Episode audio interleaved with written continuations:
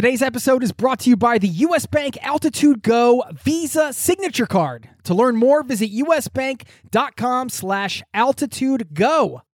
As a traveler, it's a fact you're going to need to manage your spending in different currencies. You need a service that not only helps you send, spend, and receive in different currencies fast, but also does it without the hidden fees or exchange rate markups. This is where Wise comes in. Wise is the easiest way to connect all of your finances internationally. I've been a customer for over a decade. It's been a lifesaver for me as a traveler, a nomad, and now a permanent resident abroad. If you're a traveler who's still using your regular bank, you need to check this out. Join 16 million customers and learn how the Wise account could work for you by downloading the app or visiting wise.com slash travel. That's wise.com slash travel. Thank you to Wise for supporting today's show.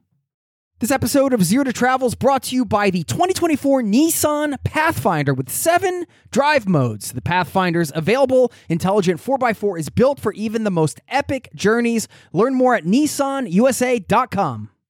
Going to a place that you always dreamed of going and being present there and having this experience that you go remembering that we are gonna die some someday, sooner or later. And I went there, I fulfilled that dream. I had this experience that I always wanted for. It's so good for self-esteem, for presence, for so I think that is a is a partner in healing the mental mental health global situation, like travel with purpose. Like just to consider the possibility of taking one or two weeks off to volunteer for some cause that makes sense for you. And if you can do that in an affordable way and also improve your skills, just consider that. So just navigate through the possibilities and most important, talk to other people who did that. That is today's guest, Ricardo Lima, who is the founder of Worldpackers, which is an online platform that connects travelers looking to exchange their skills for accommodations with incredible hosts from around the world. And since they have facilitated more than 140,000 exchanges in 140 plus countries, and he also spent three and a half years on the road visiting over 50 countries, volunteering and learning as much as he could. I thought he would be the perfect person to bring on to help you find safe volunteer or work exchange opportunities on the road to get his best advice around that, whether you're a traveler or on the hosting side. If you're somebody listening who has the opportunity to host travelers and provide accommodations in exchange for their help, their services, and doing it all in a way that's very symbiotic. It's not anybody taking advantage of one or the other. And also a dialogue around who should not consider a work exchange, maybe who it's not right for. Get into all of that. We also talk about the state of the hostel industry, the pros and cons of hostel life, why he moved his company from a hostel to a van, and we get his best business advice. This meant a lot to me coming from somebody who's built a platform to this level and also used to work in banking and finance, helping people become billionaires. I thought, well, he might have something to share around business. So, all of that and much more is happening right now in this episode. So, buckle up, strap in. Thanks for being here, and welcome to the Zero to Travel podcast, my friend.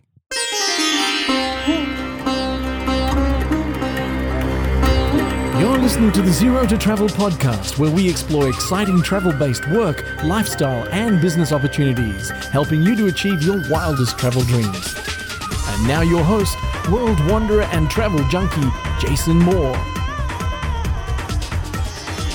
Hey, what's up? It's Jason here with ZeroToTravel.com. Welcome to the show, my friend. Thanks for hanging out, letting me bring a little travel into your ears today. This is the show to help you travel the world on your terms to fill your life with as much travel as you desire, no matter what your situation or experience. I'm excited to bring you this one. It's always great to bring a true expert on and get their best advice around their expertise. In this case, work exchange on both sides, on the travel side, on the hosting side. And that's what they do over at worldpackers.com. Of course, you're going to hear about Ricardo's own transformative trip and plenty of other topics. I should mention at the end, he has a great call to action that I want to close out with, as well as a quote I want to leave you with to wrap this one up. So stick around for all that. In the meantime, please enjoy my conversation with Ricardo, and I will see you on the other side, my friend.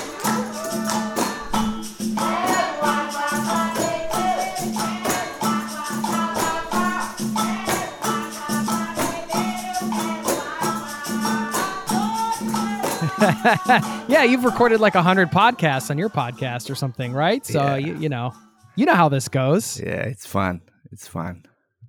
You like it. Yeah, I like have fun, like talking.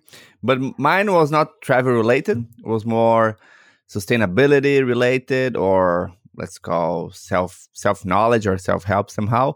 But I do love talking about travel. But I've been so much so much in the travel world that I was eager to try something different. What have you learned from the the experience? I know your podcast is in Portuguese, so unless you speak Portuguese, well, I mean, you can promote it here, of course, but uh, let yeah, let people know about it. Yeah, I think the main learn learning from you was that how important it is to connect with people that I want to learn, and most important that it has to make sense for me. You know, not just doing that for the others or for getting something out of that. Obviously, have to pay the bills, and growth is good, and it's it's important to be uh, recognized. But more than everything to really enjoy doing that because it's not about how many followers the person has. It's really about the quality of the content comes to the connection that comes from the self-interest of the people that are involved you know? I think that's the main learning. What's the name of the podcast? it's called abrindo caminhos. That means kind of uh, opening path something like that Opening Path. path opener more like path opener Oh, okay. Yeah, yeah. Cool. Well, you're also the founder of Worldpackers. We're going to talk about that today. And uh, I should formally say, Ricardo Lima, welcome to the Zero to Travel podcast, my friend. Good to have you here. good, to, good to be here brother thanks thanks so much for inviting it's my pleasure. You know, I met my wife in Brazil, so I have a special connection with your homeland. where about Yeah, she's Norwegian though. So I I, I met her in at a hostel in uh, Ipanema, a hostel called the Mango Tree, which we should go back to at some point. For do you know the Mango Tree hostel I in know it. Yeah, it's a good one. Yeah, it's fun. It's so close Yeah. to the beach. Nice, nice vibes. Kind of, it's a a very nice, friendly, cozy. It's like a comfortable hostel in a nice region. So it's a great place to to meet your wife, man. Yeah, I mean it's so funny that you're talking about that because it's not very few people I can talk to that know the actual space. But I'm talking to a guy who knows about a lot about hostels and all these things around the world, which we're going to get into. But uh, yeah, so I have a I have a special connection to Brazil. We both do. I, I still think in the back of my mind it'd be really cool to whisk her away. If if she if you can you call it whisking somebody away if you take them to a hostel? I, I think you can, right? Man, oh, oh, the hostel industry changed so much after pandemic. Like I, probably met her before pandemic, right? When was that? Oh met yeah, this was uh, in 2008. Yeah. So have you been in a hostel since since COVID nineteen? That's a good question. Have I? Yes, I stayed in one in uh, London. But it changed, man. I, I felt it changed. Like before, like the sharing dorms and like uh, now it's good. It's coming back. It's coming back for sure. But it, it definitely brought more the vibes of uh, I need my space there. So like the kitchen and the restaurants that used to be more shared. Now there are more restrictions. But I, I feel that it's it, it's changing somehow. Especially now the new ge- ge- generation Z traveling more and in a more affordable way and getting to know people. But many companies are, they started to offer kind of a premium hostel version. I think that's kind of the phase that we are on this industry offering premium. Uh, and Mango is a kind of a premium hostel. I feel it. So I think you can you can say that. Yeah. Hmm. Yeah. Do you think that does less for facilitating connections among travelers, or it just changes it? Mhm. I think the connections are being facilitated there. I, I think I still believe that that's the best way for you to get to know people and to be in a situation where you have fun in a safe way, in an affordable way, and you get to sit and have and share bread with people from countries or backgrounds very different than yours. But I feel that what is changed is people became after after COVID nineteen. People became more um, self-aware of let's say self-space i think that i lived in, in the west before and i feel that in the west that's very clear like the notion of self-space some parts of the world wasn't so much but it it got more after after covid-19 so i think there was some some positive changes in in travelers behavior also more consciousness somehow. So let's say before some places, let let's say Nusa Penida in Indonesia, so many people would go there just for taking the pictures and and leave a lot of garbage there. So now less people go there. So people are more conscious. Also because travel is very expensive nowadays, right? So because of uh, war and and oil, etc. So uh, I would say that people became more conscious, more self-aware, but it's still the deep desire of traveling. It that just increased because people are like just in their rooms for a long time. So I'm very optimistic for for travel in the in the short medium term. Well, I think the other big thing, and I'm curious about your thoughts on this, is is remote work. Of course, being able to, as people can work from anywhere, and so I don't necessarily feel like I need to have my own space more than I did. I think right after the pandemic, uh, maybe everybody was a little like, "Is this still, you know, what's still happening here?" I think a lot of people are looking for space for work too because they need it for work as well. And that, that's a difficult balance when you're staying at a hostel to expect to find of course the nature of the hostel depends on you know we all know some of these hostels are notorious party hostels. Like don't check into a party hostel if you actually want to get work done right? I mean you can get a private room but you know temptation is big. Temptation is big to just go and party, man. When we started, that's related to Worldpackers' story because we started in a, in a hostel in San Diego. And at some point, we, we moved to a van because the hostel was too much fun to working there. You you upgraded or downgraded to a van. It depends on the hostel. So, I moved horizontally to a van, man. So, and then I would work in inter- internet cafes. And then when I went to the hostel, then I, I was able to meet people and party because it's so fun. It's so nice. It's so amazing to meet people and to chat and party and relax. But if you need to to get work done, and and we all need at some point, um, going to a cafe or being a place. Some people can work in their own rooms, like their private rooms. Uh, I I like I don't really like working in the room, the same room that I am. I'm a digital nomad for like almost ten years now, but I always prefer going somewhere and work, so I don't mix this the energy of where I sleep, where I relax, with where I work. Sometimes if I'm working in the kitchen, so cooking changes uh, for me, so I don't have so much fun cooking I'm cooking, thinking about work. So the physical locations of stuff are very important for me. Yeah. Cooking is relaxing, isn't it? I mean, it is great when you cook a meal in the shared kitchen at the hostel. You never know what the night's going to turn into when when you get into that situation. It's it's one of the great pleasures I think of staying in the hostel. It's like staying in. It's nice to of course go out and have the local meal, but to, to plan the sort of the meal in the hostel. And even if you're there on your own and you're making your own somehow things start to cross over. You start talking to people. I don't know. Magic happens. It can happen. True. that's true. Yeah kitchen is the best place in the house for me man. That's where to sit down and to get to know people and to cook together and share a meal. So like we as humans that that's our history. Or that's where we came from making fire and, and talking and cooking. That's us. That's us in a nutshell right what did you think about the hostels in the States? It's funny because I think, well, my first solo backpacking trip was in the late 90s, so I'm dating myself. But, you know, the hostel thing, I knew it was a Europe thing. I'd heard about it from my friends and, and, I did it. I, I think not even realizing that there were hostels in my own country. And I've spent much more time in hostels out of the US, my home country, than I have in the US. And I don't know if that's just because they weren't as popular. Maybe they're getting more popular now. I mean, you have your kind of your finger on the pulse of this stuff. Uh, what what do you think about the hostels in the U.S.? Is it becoming more of a thing? Is it how are they? Because I haven't stayed in a ton of them.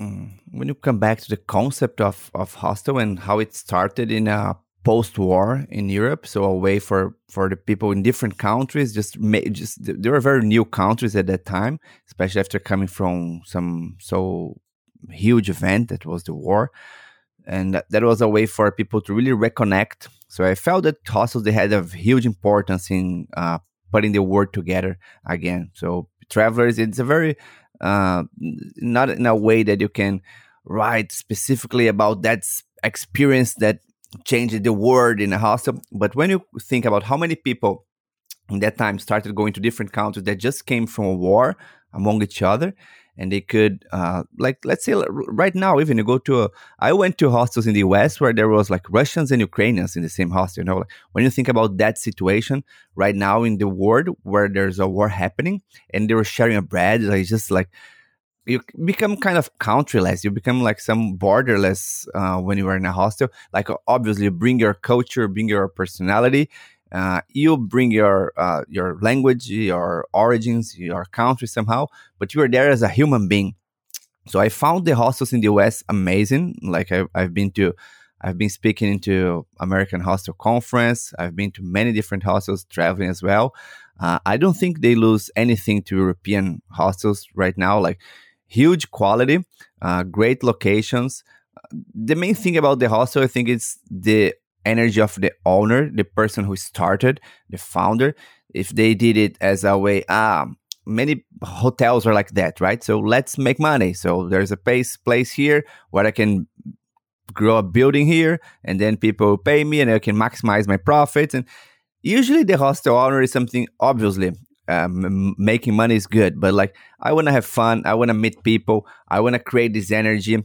So I noticed many people that open hostels in the West, they have traveled either to Europe or South America or Asia or they travel to many places and they I want to keep these vibes here, but I also want to be closer to my family, my culture.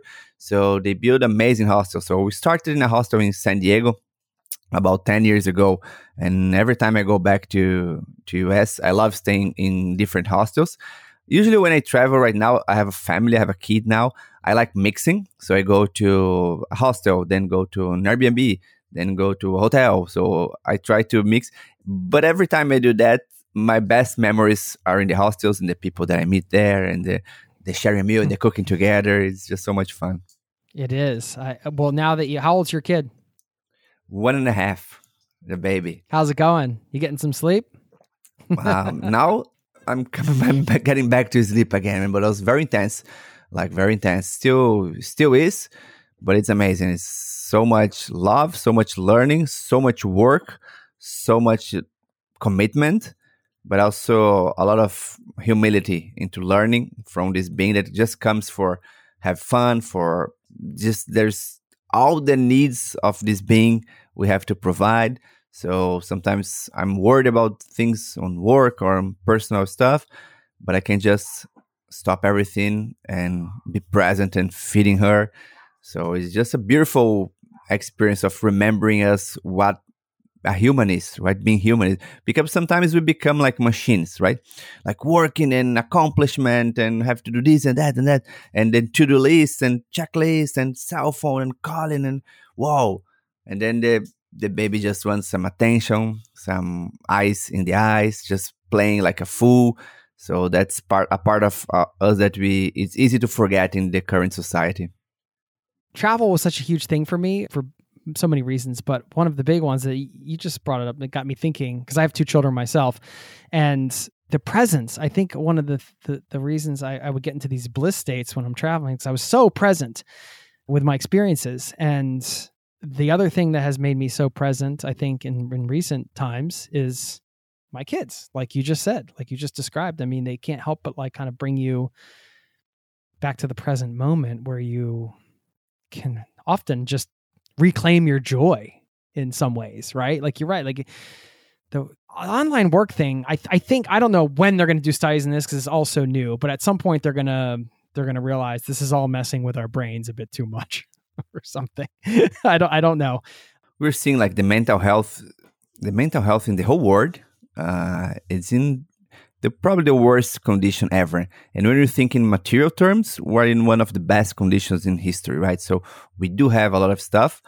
Uh, online work, we can be anywhere. We can like people have most people they have food, they have a place to eat. Many people don't. So for I'm talking about for people who have like shelter and food that are most of of, of listeners for sure, and most people who are consuming online content in the world.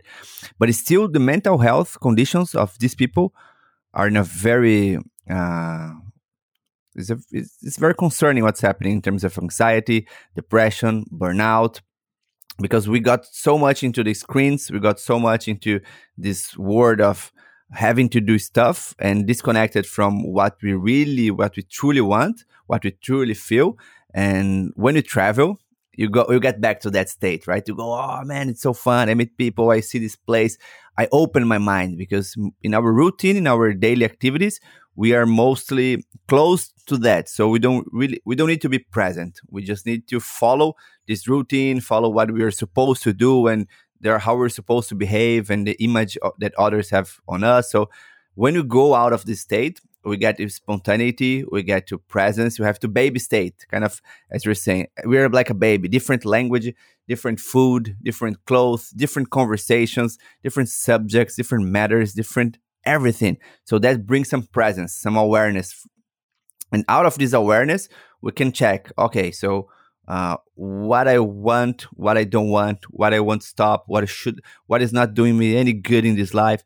So I feel that uh, travel can be a very good medicine for the current state of anxiety, depression, and the whole mental health condition. I don't want to minimize it. Say just go travel, and no, not, that's not what I say. Like or seeing doctors or the pills that you. So everyone has their specifics, but I'm just saying that adding travel to this like could be meditation could be therapy could be uh, for me was improvisation classes you know it's like there are different different stuff that can really help when you're in, in those conditions but going to a place that you always dreamed of going and being present then having this experience that you go remembering that we are gonna die some someday sooner or later and i went there i fulfilled that dream I had this experience that I always wanted for. It's so good for self esteem, for presence, for so I think that is a is a partner in healing the mental mental health global situation, like travel with purpose, not just travel for. Uh, sometimes business trips is just too much. Sometimes just traveling to post a picture in Instagram is, is too much. But like travel with a purpose, whatever purpose it is for for the person, I feel it's a great ally in the in the world. We'll get back to the interview in just a moment. This episode is brought to you by US Bank. Recently, I went out for tacos and it wasn't even Friday. Yes, we have Taco Friday in Norway not Taco Tuesday. Well, more importantly, I could have earned rewards for every scrumptious bite of those chorizo soft shells. Introducing the US Bank Altitude Go Visa Signature Card. Earn four times points when you go out for dining or order takeout and restaurant delivery, including tacos. Plus, you can earn two times points when you shop for or order your groceries, two times points when you need to fill up or charge up at gas stations and EV charging stations. You're even rewarded with two times points just for your favorite streaming services. Go to usbank.com slash altitude go to learn more about how you can earn 20,000 bonus points worth $200 if you spend $1,000 in the first 90 days of opening your account. Win big with the US Bank Altitude Go Visa Signature Card. Visit usbank.com slash altitude go to apply. Limited time offer. The creditor and issuer of this card is U.S. Bank National Association, pursuant to a license from Visa USA Inc. Some restrictions may apply. This episode of Zero to Travel is presented by the 2024 Nissan Pathfinder. From muddy jungle paths and snowy trails to rolling sand dunes, the 2024 Nissan Pathfinder has the capability to take you to some of the most epic destinations on earth. We're excited to partner with Nissan because our listeners know we love to celebrate the joy of exploring the world and finding the best off the beaten path destinations to visit. And there's no better vehicle for that than the 2024 Nissan Pathfinder with seven drive modes. The Pathfinder's available intelligent 4x4 is built for even the most epic journeys, and it even has the best towing capacity in its class, up to 6,000 pounds so you can bring the fun with you. But Nissan also knows that it's not just about where you go. In a Pathfinder, the real fun comes from getting there. And that's something we love celebrating here on the Zero to Travel podcast. We believe that life is about finding that joy within the journey itself. And that's why we're thrilled to partner with Nissan to celebrate adventurers everywhere. So thanks again to Nissan for sponsoring this episode of Zero to Travel and for the reminder to chase bigger, better, more exciting adventures and enjoy the ride along the way. Learn more at nissanusa.com. Now, back to the show. It's funny you bring up the word purpose because I'm, I'm going to pull a quote from your LinkedIn. You said, surprisingly, I started my career as an investment banker. It taught me many things, but most importantly, I realized that despite being a great performer, that was not my purpose in this world. So there was this time in your life when you were lacking that purpose and searching for it, and you, you kind of did what you just described, kind of walking the walk, right? You you went traveling for three and a half years. And was the intention, I mean, did you really have an intention at that moment in your life to was the intention as big as like finding your purpose? Or were you just kind of like what was your mindset going into that? Did you just save up a bunch of money and say, you know what? I, I mean, you just talked about the joy and kind of the the confidence that comes with like seeing things you've always wanted to see and, and all, all the benefits of travel and mental health and all those things did all of that stuff kind of play into that time in your life? What was kind of your mindset going into that trip? Because uh, it sounds like that was the big pivotal thing because out of that came Worldpackers and, and all the things you're doing now. So I think it is important to kind of maybe just you could share some of the experience and, and, and some of the lessons from that time for any of the listeners. Yeah. Listening. So my first my first travel, I went to Park City, Utah.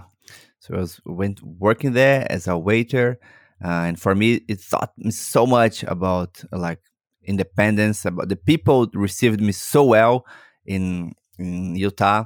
And out of that i put in my in, there i was 17 eight, 17 to 18 at that time.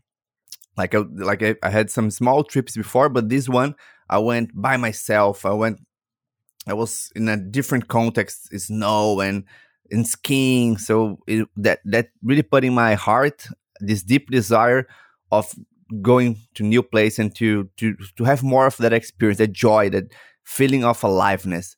Then after, a couple of years, I went to Spain to Salamanca to study during part of my university. I did six months there, and at that time I was living with someone from Argentina, someone from South Korea, and someone from Congo.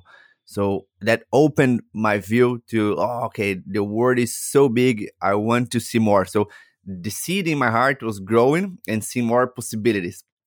Then I came back and then I said, ah, I, I had studied economics. So I went to investment banking, got a very good job uh, in a very good bank. I was living most of the time in New York at the time. And I had the, the, the perfect life as society considered perfect. That means you have a potentially successful career.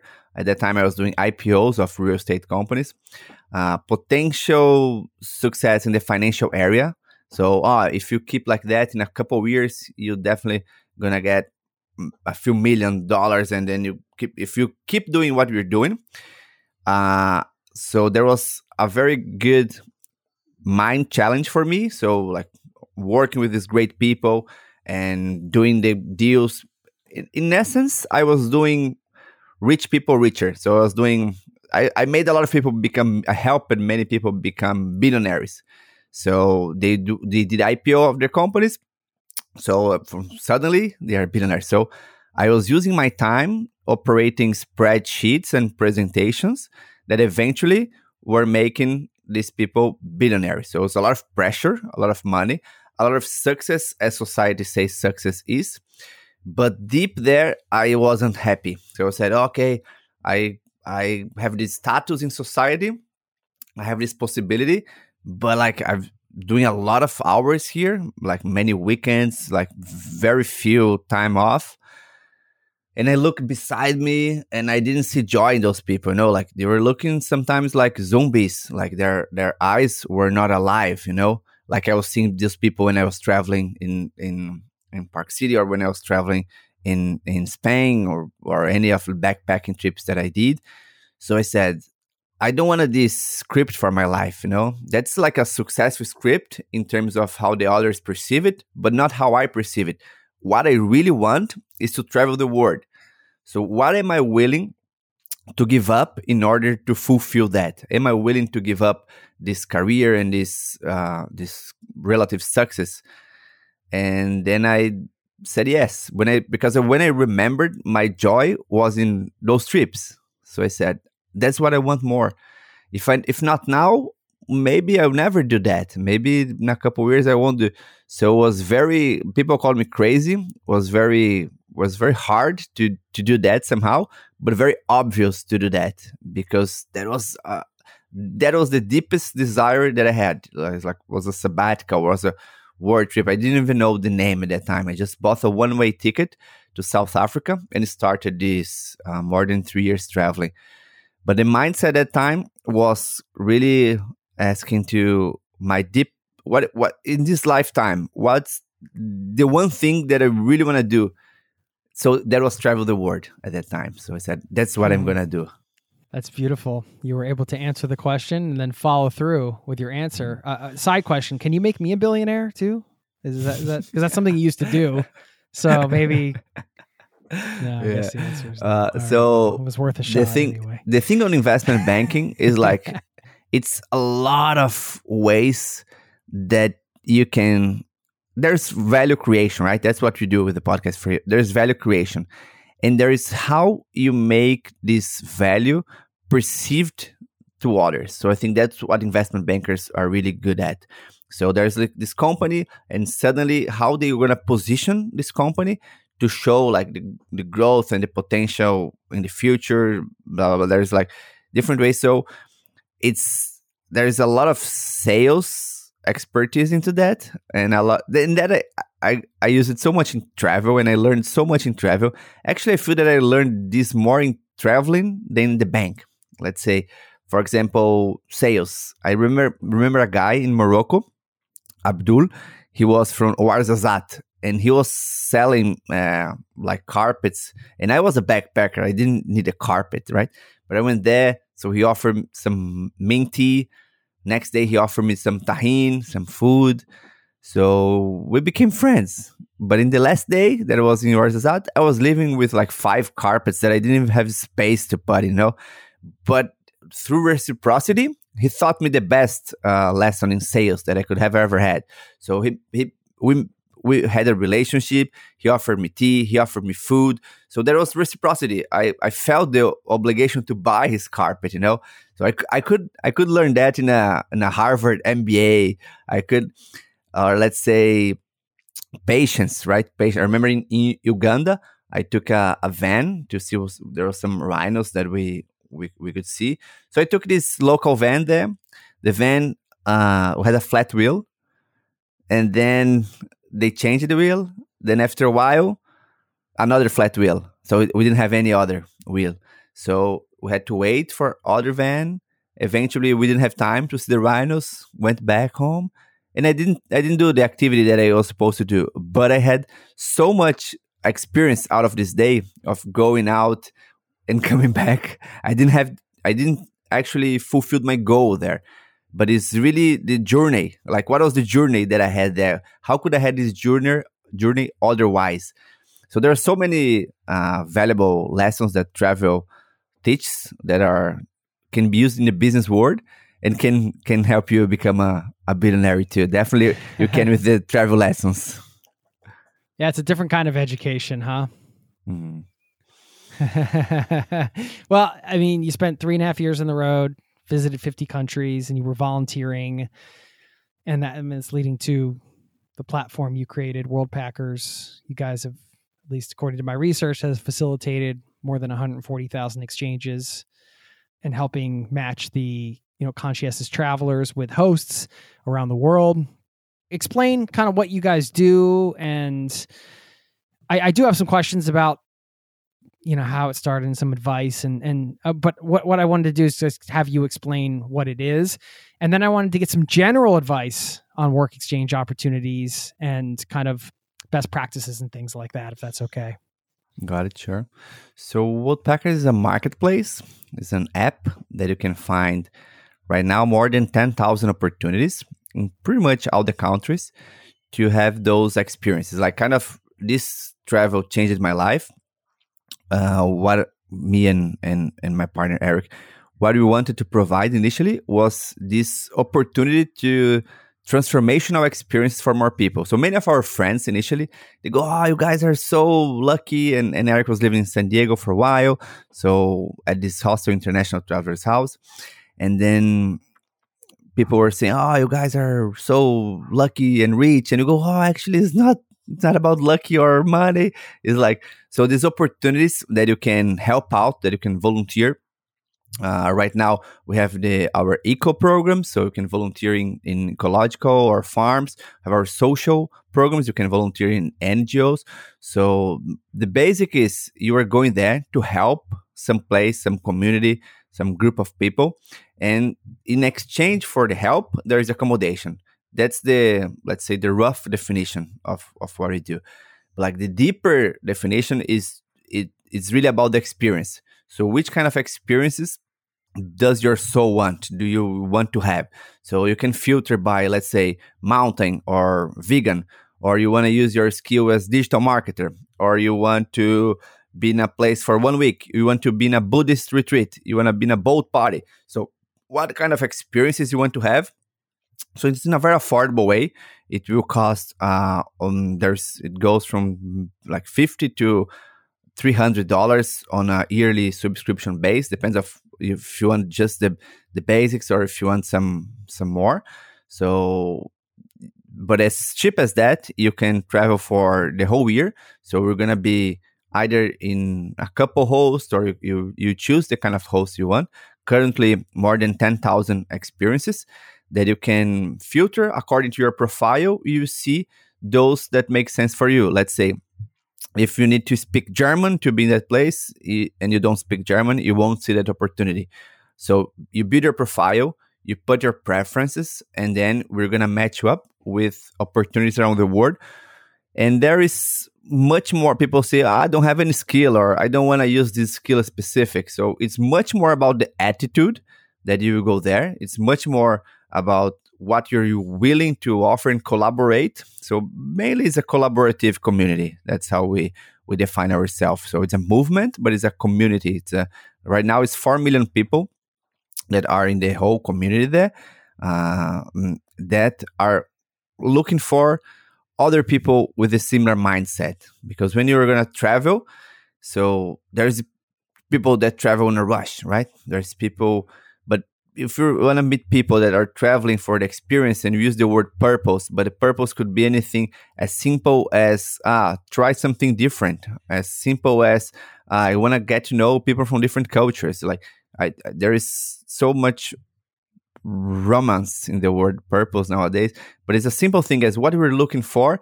And then there is a lot of people that are looking for similar things that are have similar struggle when they try to talk to others about why travel is so important for them, why collaboration brought them some joy. So it's really about the people that you connect there. But in essence, you access the app or you access the website, build your profile, and then you just need to pay once you decide where you're going to. And then you have the whole year to have those different experiences applied to the host, and then you engage in a in a an approval process there, and then then just go. It could be as close as very near your home or around the world. It's impressive to hear how large you've grown this, given that you're facilitating these experiences and you know the idea of well let's match you know travelers with people that want to host you know that's the idea but then actually coming up with with systems and processes and technology to make that happen and hey make it happen in a safe way. I'm sure it took a lot of work and you've learned a lot along the way. Uh, i want to get into some of those sort of best lessons on like a little side business conversation. But let, us start with like the travel aspect here, and we could take this off the platform as well because I understand like people are here to to learn about this, but also get you know general travel advice. And I mean, you were doing the work volunteer thing for quite a long time before you even started this on your own as an independent traveler, right? So I think people's number one concern on the travel side well, may, uh, you could tell me what the number one concern is. I would guess one concern is safety, and then you know not getting taken advantage of. So showing up where like you know they say, oh well, you have to work five hours a week, and the next thing you know, you're like digging ditches for 20 hours a, a week and like this isn't what i signed up for and you're sleeping in a hole somewhere underneath their house you know i'm sure these things happen i'm not saying they happen on your platform whatever i mean you've heard stories from people but you know I, I would guess they're few and far between. But you know, if you're a traveler in that situation, how do you handle it? Like, yeah, just give us like your advice here on the whole work exchange for accommodations thing. Mm-hmm. Yeah, and that goes from both sides, actually, right? Because many hosts they said, ah, "I don't want volunteers because volunteers are lazy," or so there's okay, there prejudice in all sides. When we look back into, let's say, go back to society again, for thousands of years we used to travel and then you or you go you go to a friend's house you sleep in their house you wash the dishes you you help cleaning like you, we always did that somehow in a very informal way i think what we're facilitating yeah, yeah. we're facilitating a way to do that in a constant basis let's say as a lifestyle or or for someone who is in college and they want to like let's say take a gap year or before or after or, or during uh, I want to be a content writer, perhaps. So they go, they can learn. We have online courses too. They can learn how to be a content writer. They can volunteer for NGO writing content, and then after that, they they are way easier to to get a job, for example. But the number one uh, concern that we have to to to look the whole time is aligning expectations because as you said some it's like four hours where are you going to sleep so actual and current and real information about the host. So where you're sleeping, what are they involved in terms of food, in terms of what you're gonna be helping with. So this needs to be very clear. So we have to guarantee that this is happening. And for both sides. So on the travel profile, with languages that we speak, so the skills that you have like are beginner or intermediate. So it really is about the specifics of what you have to offer and what is being offered for you. So our job as a platform is to align those expectations. So it needs to be accurate and real from both sides. So if the concern is uh, not uh, regarding people taking advantage of me or regarding the hours or regarding whatever, it needs to be accurate there. So that's our main function to guarantee that that's accurate. Accurate. Okay. Who who do you think should not consider a work exchange situation? If you think about travel as a way, I go to fancy hotels and like five star hotels, and you really see travel as a way of uh, enjoying the comforts of, let's say, a really nice bed or people serving me every time. So that's the concept of travel that many people have. So I go in like high season I go in, it's very expensive. I, I want to be treated as a, in a very special way. So that's the only uh, the only way I see travel. If you if that's the only way you see travel, that's not for you because it's really a collaborative thing. If that's one of the ways you see travel, but also you see ways of traveling, collaborating, or if you travel in a more let's go alternative way or putting your hands on helping to to grow trees. So if you want to have different experiences, that's for you. If you are more on the mindset of I don't want to have different experiences, I know what is this is what I my expectation because in this kind of experiences, if you are too attached to the expectations you had, so you might get disappointed. So you you need to be open and to to new experiences in a, every time in a safe way in a way that protects you and, and, the environment and the community but open to different experiences. So you go but, but you can minimize that through the online profile of you and of the host but I would say it's really about the mindset of not just the collaboration, but the new experiences way. So, because for many people, they travel, they have their whole plan, right? So, I'm gonna eat in this place, I'm gonna sleep in this place. So, they, they have like one week or two weeks, whatever, and everything is planned. So, I think this kind of experience is good if you are with a more open minded. Okay, there I know what I'm gonna do, I know where I'm gonna sleep, but I'm leaving some free time to to then know. Let's say like that. Mm. Okay, cool. Yeah, I, I mean, I think there is a misconception that the only people that do this sort of thing are, you know, like you said, college age or people on a gap year. But from a lot of the conversations I've had on the podcast, it's it's really people of all ages that do this. I've heard, I've talked to families who do this. I just wanted to get your thoughts on that because this is one of those things that I feel it's always important to kind of let people understand like some of these things that seem on the surface are just for like the you know the hardcore young budget travelers or whatever mm-hmm. is it's not just mm-hmm. that. Am i right? Yeah totally man. There's, there's this concept the, the idea initially was when we started and we were talking to people people say why would someone do that?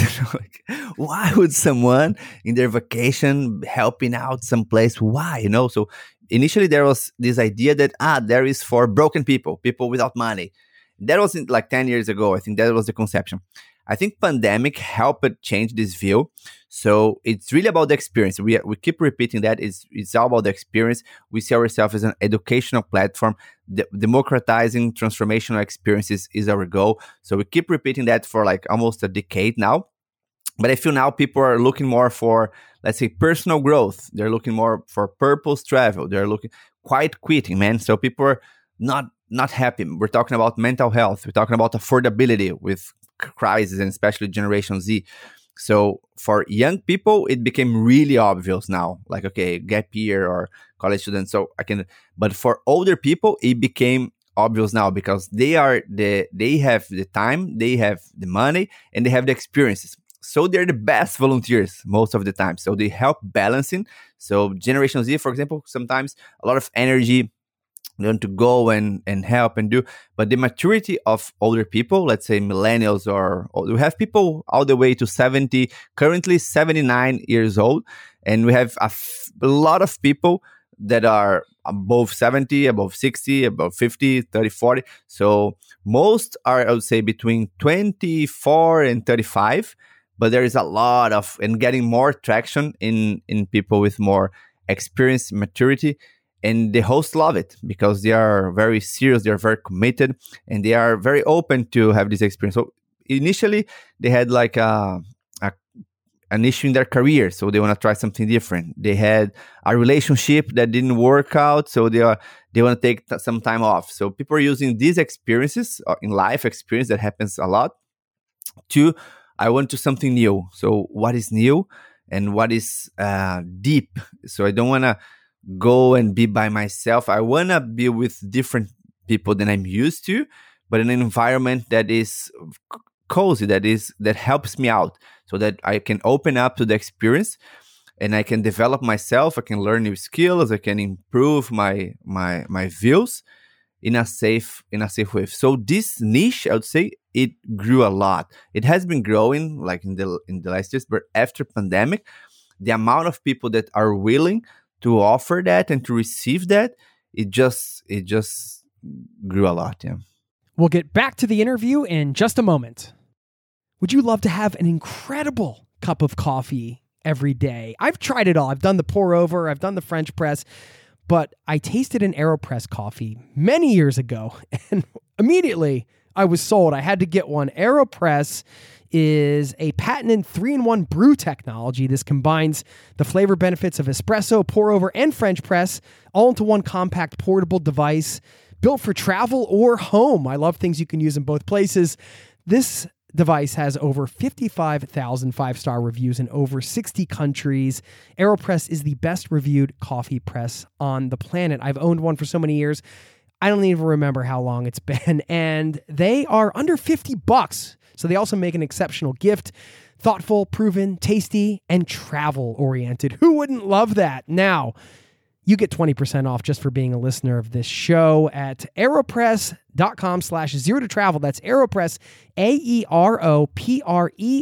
dot com slash zero to travel. That will save you 20% on checkout. Thanks to AeroPress for supporting today's show. Hey, it's Jason here. Did you know you are invited to join the first ever Zero to Travel community trip? Yes, we're planning a trip together. We're headed to Morocco November 30th through December 9th. And you can get all the details at zerototravel.com slash trip. It's open for booking. Now we have 13 spots left at the time of this recording and you have until the end of March to book. So if you're interested in traveling with an amazing community, this community, a small group of people on an incredible journey through Morocco together with me. Sign up over there at zerototravel.com slash trip to get all the details. Thanks for listening and hope to see you there. Now, back to the show. I'm one of the big benefits of a work exchange, I would think, is the you're, you're connecting with a local, the cultural immersion and the exchange aspect. What what what does cultural immersion mean to you? And may, maybe you could share a story or two from your personal travels that illustrates how this type of travel work exchange creates opportunities for cultural exchange or, or meaningful cultural immersion i remember on, on, my travels when the concept came to me initially through the kibbutz in israel they have the kibbutz that are these communal societies in israel that people live kind of the ashrams in india where people live through a objective in common. That could be grow food together and live in a in a in this commune here, this society here, where we help each other. Everyone has their hours of help for the community. Then I, I was in France and I met this she was Scottish girl. She wanted to improve her French. So she was helping out in this in this camping there. It was auberge in, in French. So she was helping out there and she was having the best time of her life because she was improving her French, she was getting new friends and talking to people and, and having fun and enjoy.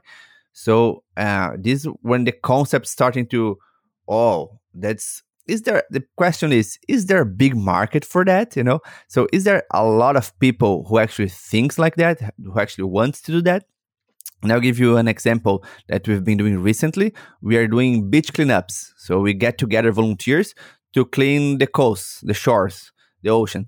So two weeks ago, uh, we organized one. There was 150 people. So we removed about uh, seven kilos of uh, garbage in like hour and a half.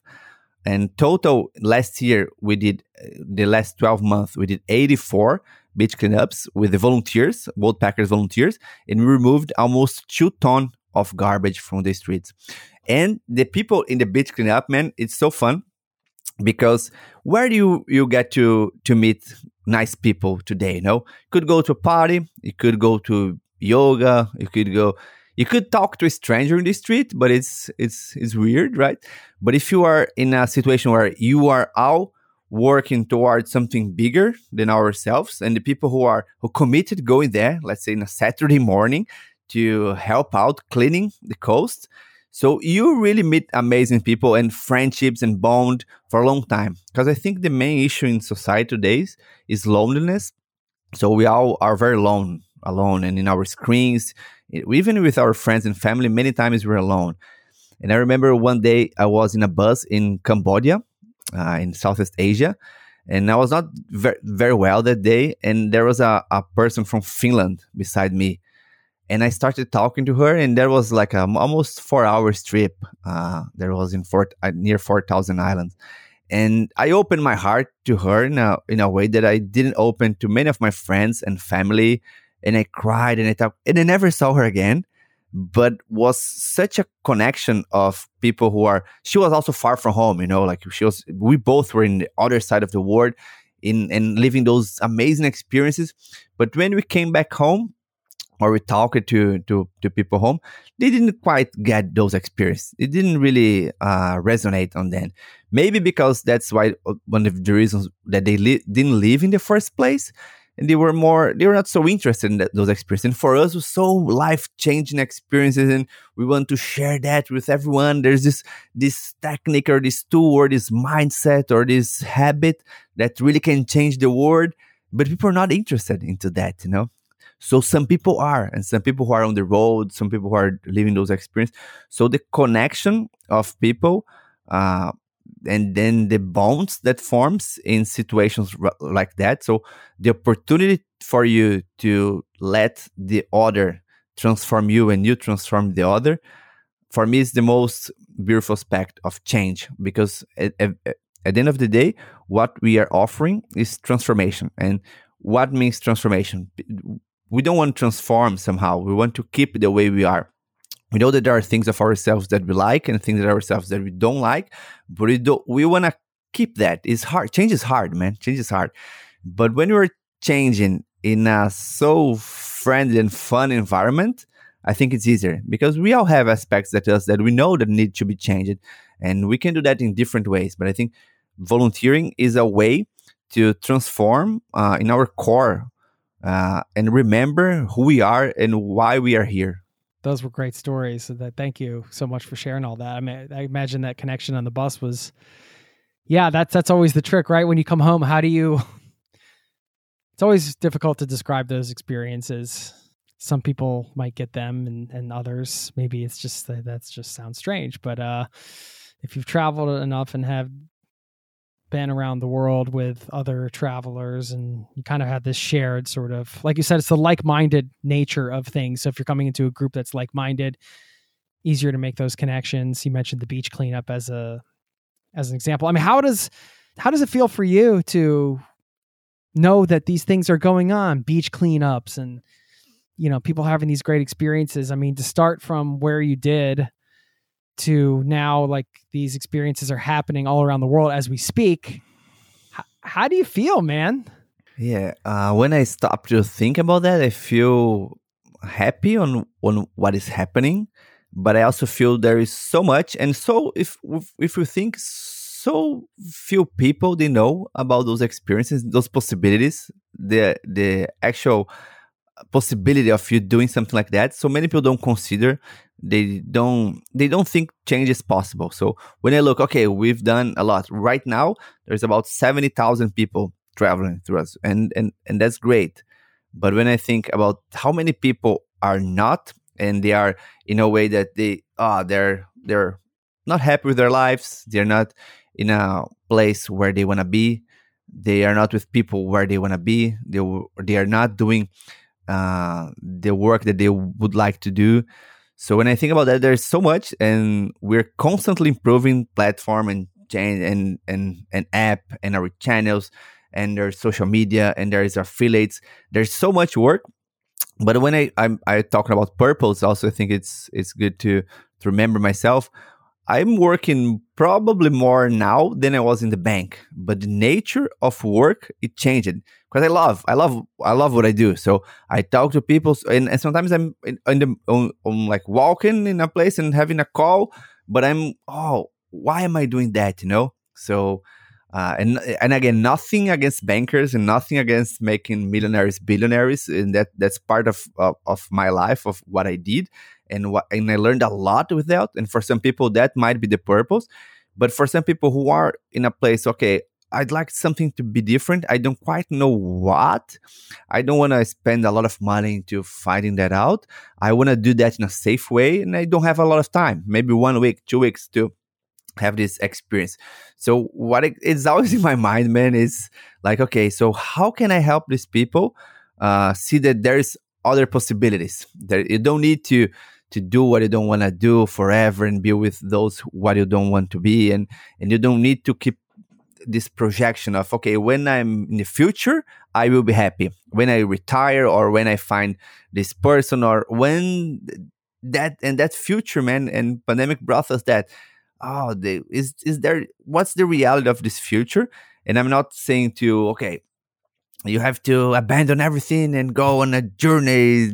No like, like i did there's three years traveling that's not not what i'm saying but like just to consider the possibility of taking one or two weeks off to volunteer for some cause that makes sense for you and if you can do that in an affordable way and also improve your skills just consider that. So just navigate through the possibilities and most important talk to other people who did that. So we have a feature in the app or in the website that you can talk.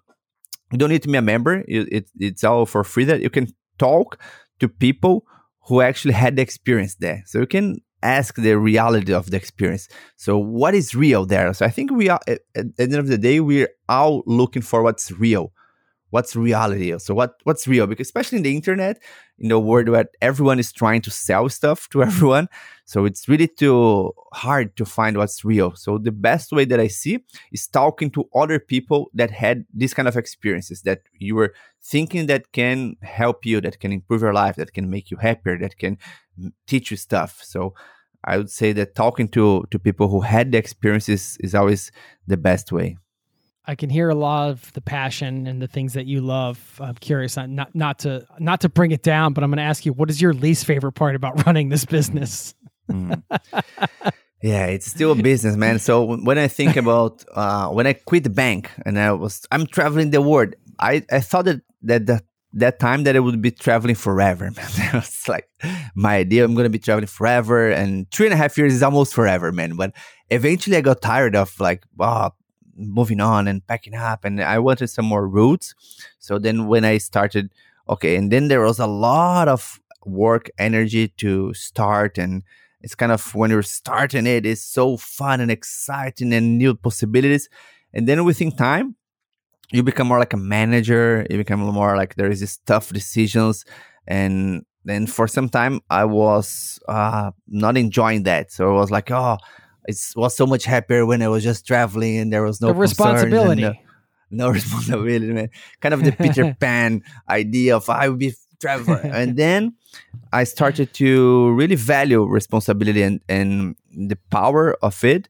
And as an adult, you know what I mean? Some because is having no responsibility, it's a childish um, mindset, and I think that's a big problem of, of big problem of the world is that many people in power they have this child mindset of ah, I don't want to worry, and there's some really concerning things in the world happen that we need to discuss, and we don't have the answers. We need to be open, and I think travel taught a lot, and I think I learned so much into banking, traveling, entrepreneurship that for me, like doing the work that I do is fulfilling for me. Sometimes I, I take some time off and I go, oh, oh, I, I go and, and do some work. So I miss also not having some specific project in, in, in, in case that I'm always worried. So this total freedom that I experienced traveling, I, I miss it. But in other hand, I really value the power of responsibility that I that I have now.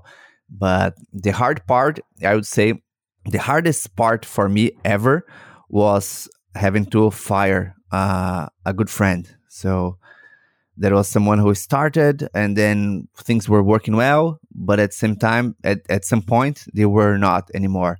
And someone that I valued a lot, that was a very good friend, and having to do that uh, hurt me a lot. So I think the hardest part for me is is is that because since we see ourselves as a movement, as a community, so the people are part of that, but sometimes it's, it's not the right time for for that relationship to work in that way. So that's that's always tough for me. Yeah, that's uh, the unfun part of business, right? I'm hearing the responsibility thing. I feel like if you if you have the opportunity to travel responsibility free, it is a wonderful gift and seize that opportunity by all means. But then, then you also painted the picture on the other end of the spectrum. For me, I, that was definitely one of the things that I, I nailed down later when I had all these ideas and I never really kind of got them launched until later on. I realized it was because I didn't truly want to have responsibility. I wanted to travel and be free. And then once I kind of got kind of like what you said, like I had to reframe it. You know what I mean? Once I kind of got past that and realized that now, I mean, you know, same, same as you, I get to show up and I'm like, I get to talk to, it's not like, oh, I have to go work today. I'm like, I get to, to talk to Ricardo Lima today, a guy who's traveled the world and is running this great community. Like, this is awesome. So it's a, it's a definitely a blessing to have that in your workday, you know, and, uh, you know, but uh, in your story, I mean, you, you had to give up like you said, uh, uh, you know, what society would perceive as, you know, making it in a way, and a lot of uh, financial opportunity to pursue something and a lot of hard work and over time and like I said you're still working a lot and everything but it's it's it's working out for you but you had to make the leap in the beginning and I think that's that's always an inspiring story to hear and to share. Um, I wanted to get some business advice because you you know you worked in in finance and at a, at a very large scale and now you've taken this idea and brought it to reality and, and worked on it for so many years. And uh, you know like you said you've learned a ton and I'm, i wanted to get some of the best lessons that you've learned building this company.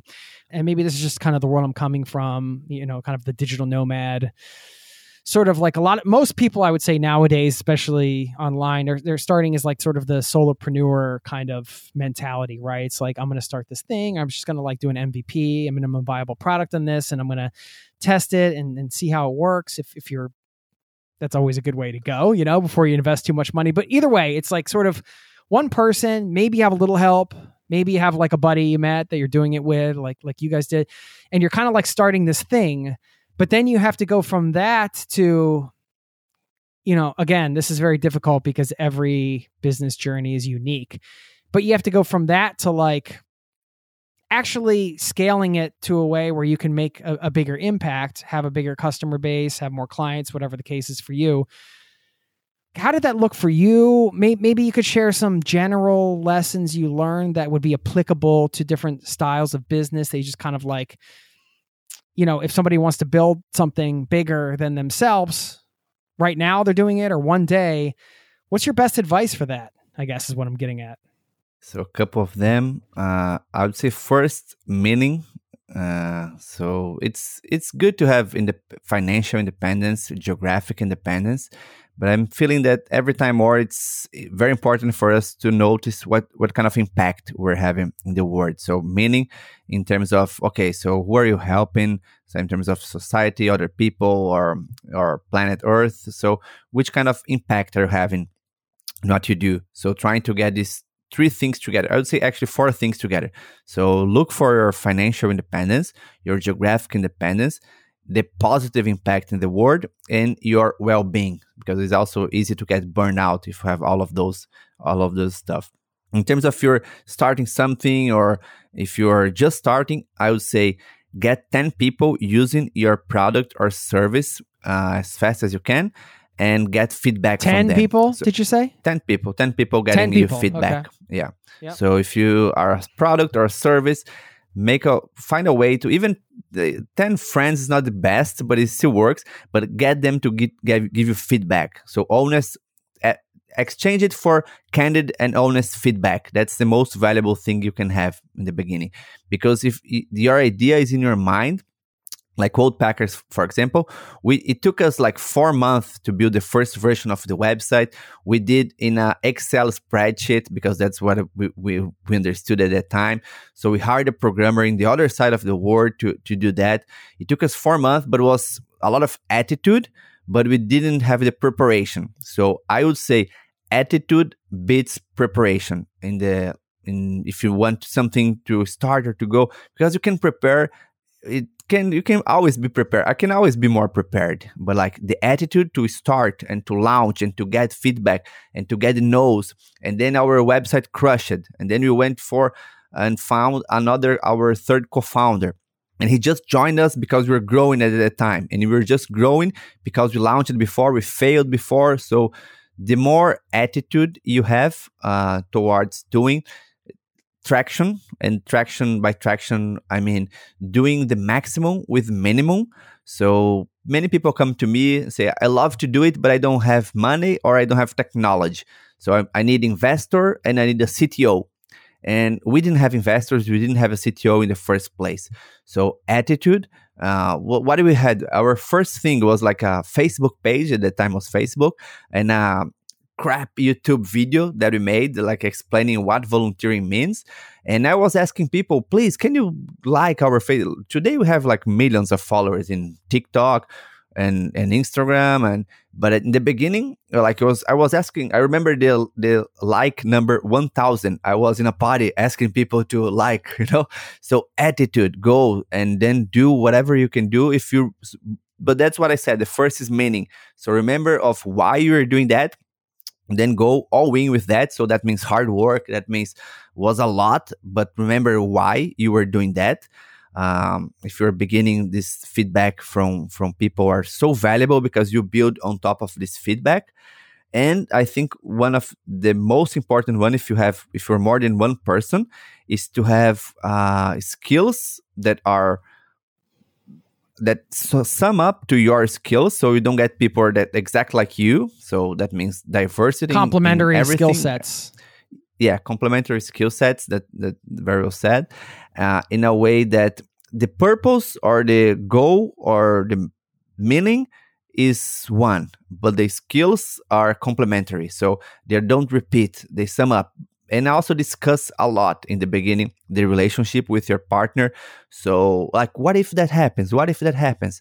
So don't be afraid to have the tough discussions and the conflicts early on because the the sooner they happen the best for you because otherwise they will happen when things are bigger and then it's a problem. So having these these tough discussions and then if you're growing and if you're willing to grow really look for processes of uh, management or it could be the okrs could be but otherwise it will be too loose. So don't micromanage it but also don't let it too loose. So there's this risk of both.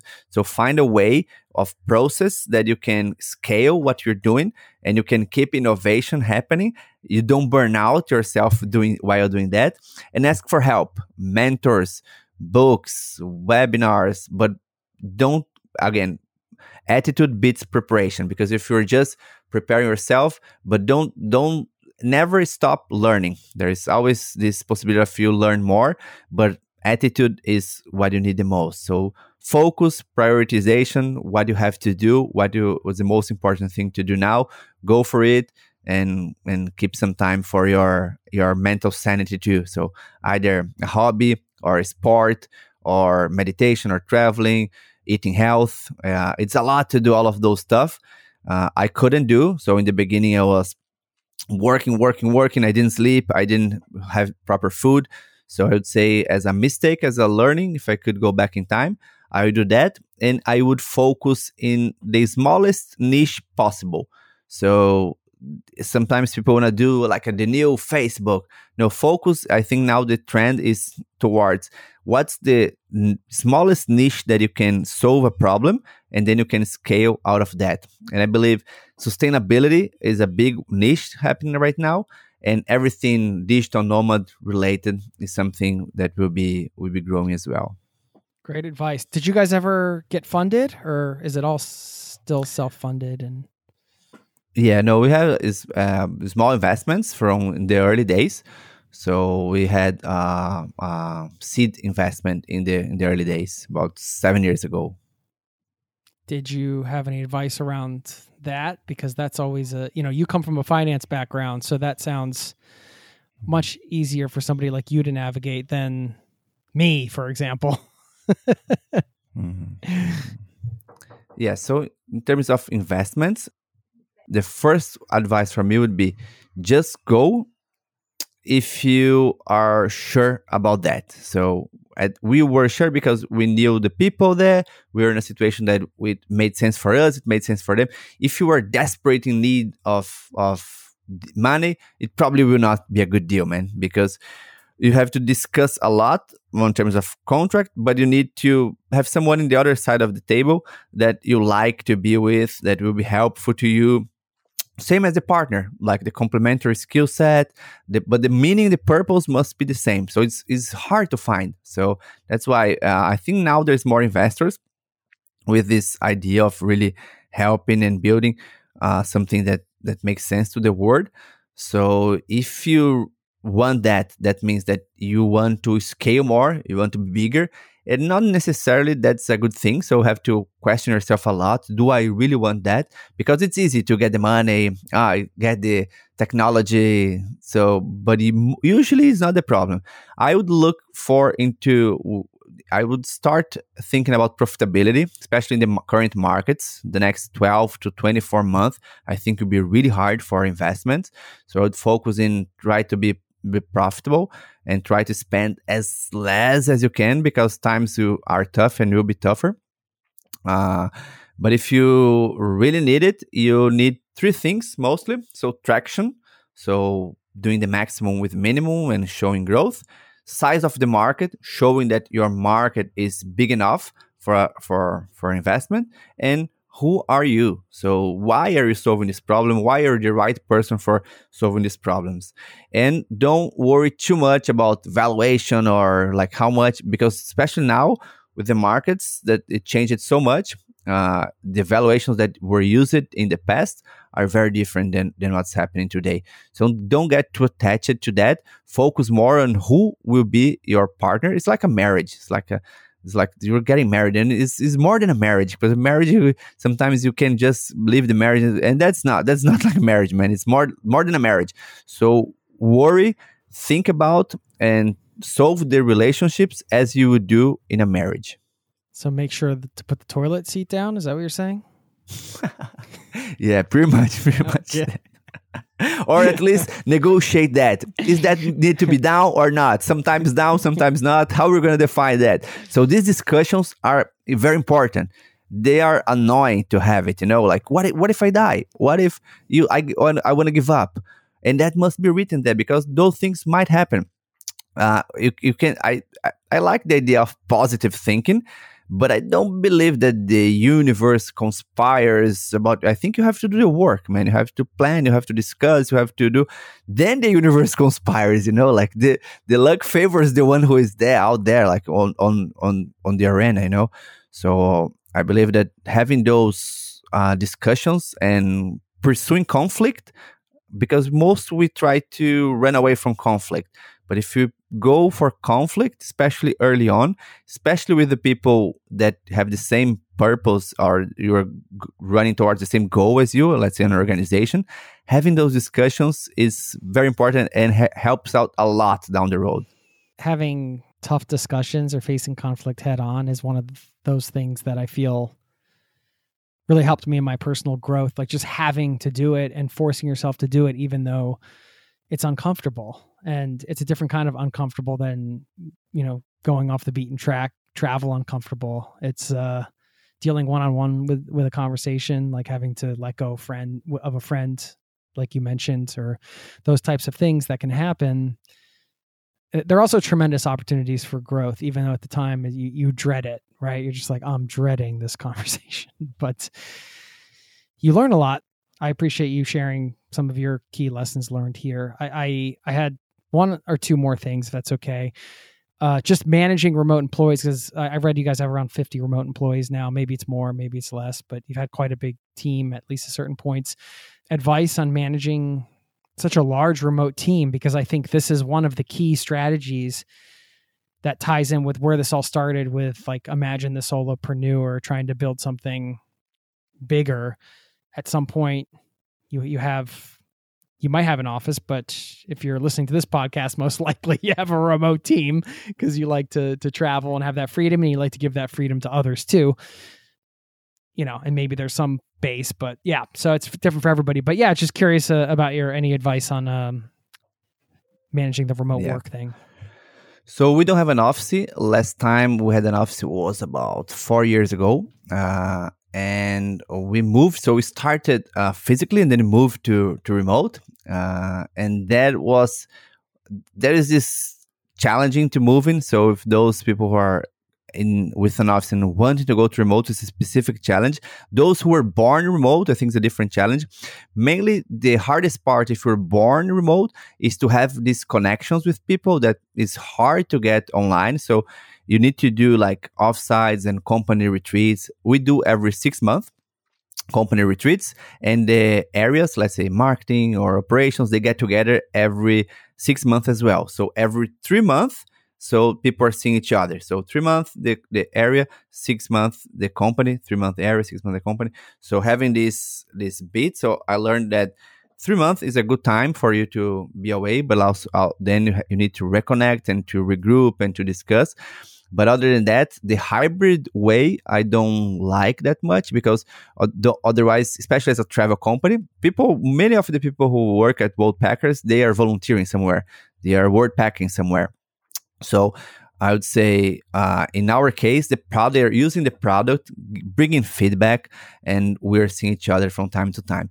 We do a weekly meeting. I think that's quite important, especially because with remote, it's easier to um, to things fall apart somehow. You don't know what's happening. Like in the if you're in office, you see someone, you, you talk, have those chats in the in the coffee break.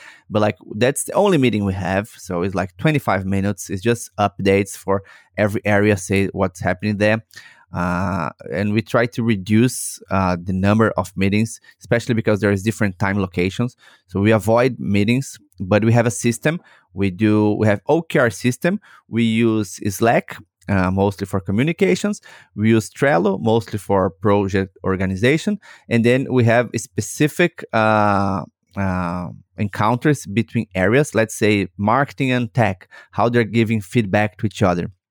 We are every time grabbing feedback from from from customers and using Slack channels. So we love using Slack channels for different purposes to make sure that the communication doesn't need to happen in the same time live because for some people the time zone might be crazy. So remote has uh, an additional challenge of time zones if you are in different parts of the world like we are. Like yesterday i had a, a meeting with someone from my team. He is in korea. He's in south korea.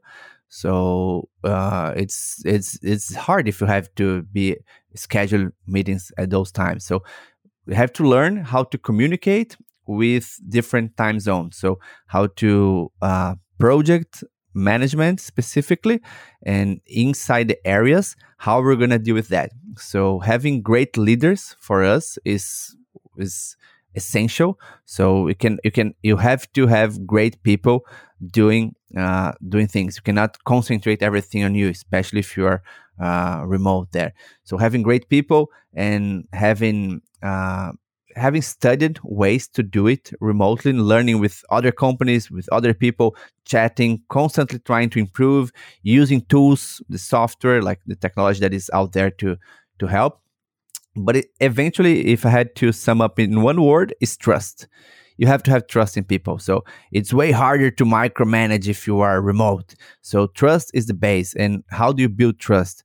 So initially, for me, is like you have to be people with the meaning or the purpose that is aligned to yours, uh, but at that same time complementary. So ethic people with integrity that are really uh, willing to do it because not just for their sake, but for the sake of the whole community.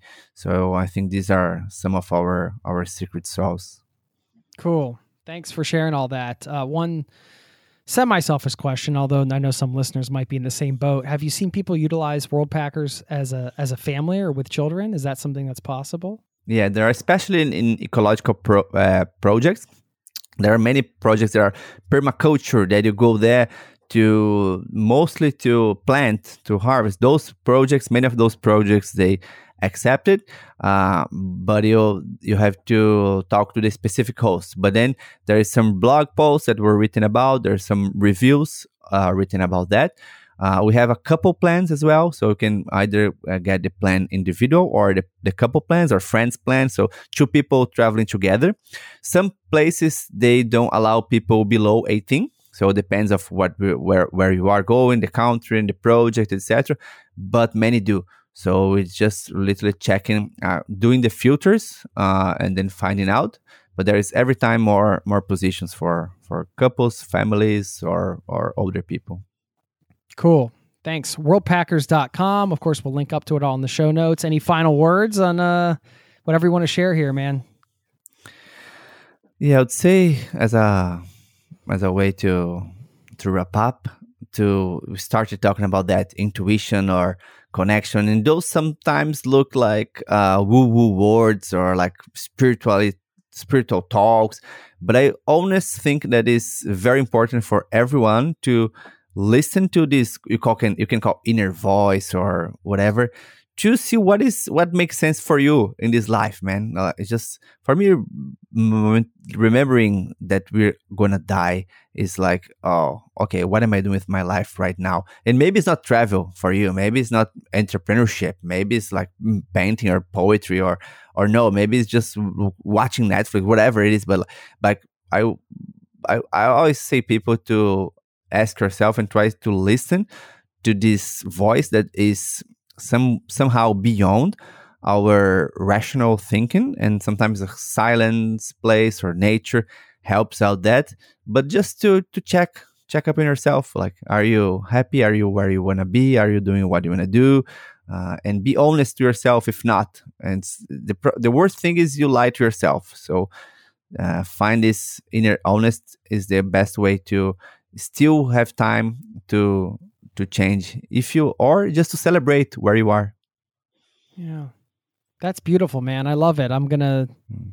take that advice and and spend a little time with that tomorrow morning and just kind of check in. I think that's a great way to end this and uh great kind of approach to just yeah life just taking taking some moments to do that. I, I, really appreciate you sharing that and everything else you did today man. Thank you so much. Of course worldpackers.com i'm really excited to be connected with you, Ricardo, and I hope we can stay in touch and, and find a way to to meet up and do this again in person sometime. Awesome. In person is always better, man. Remote is good. In person is better, man. Thanks so much for, right. for having me here. Thanks. Take care. Thank you. Bye bye.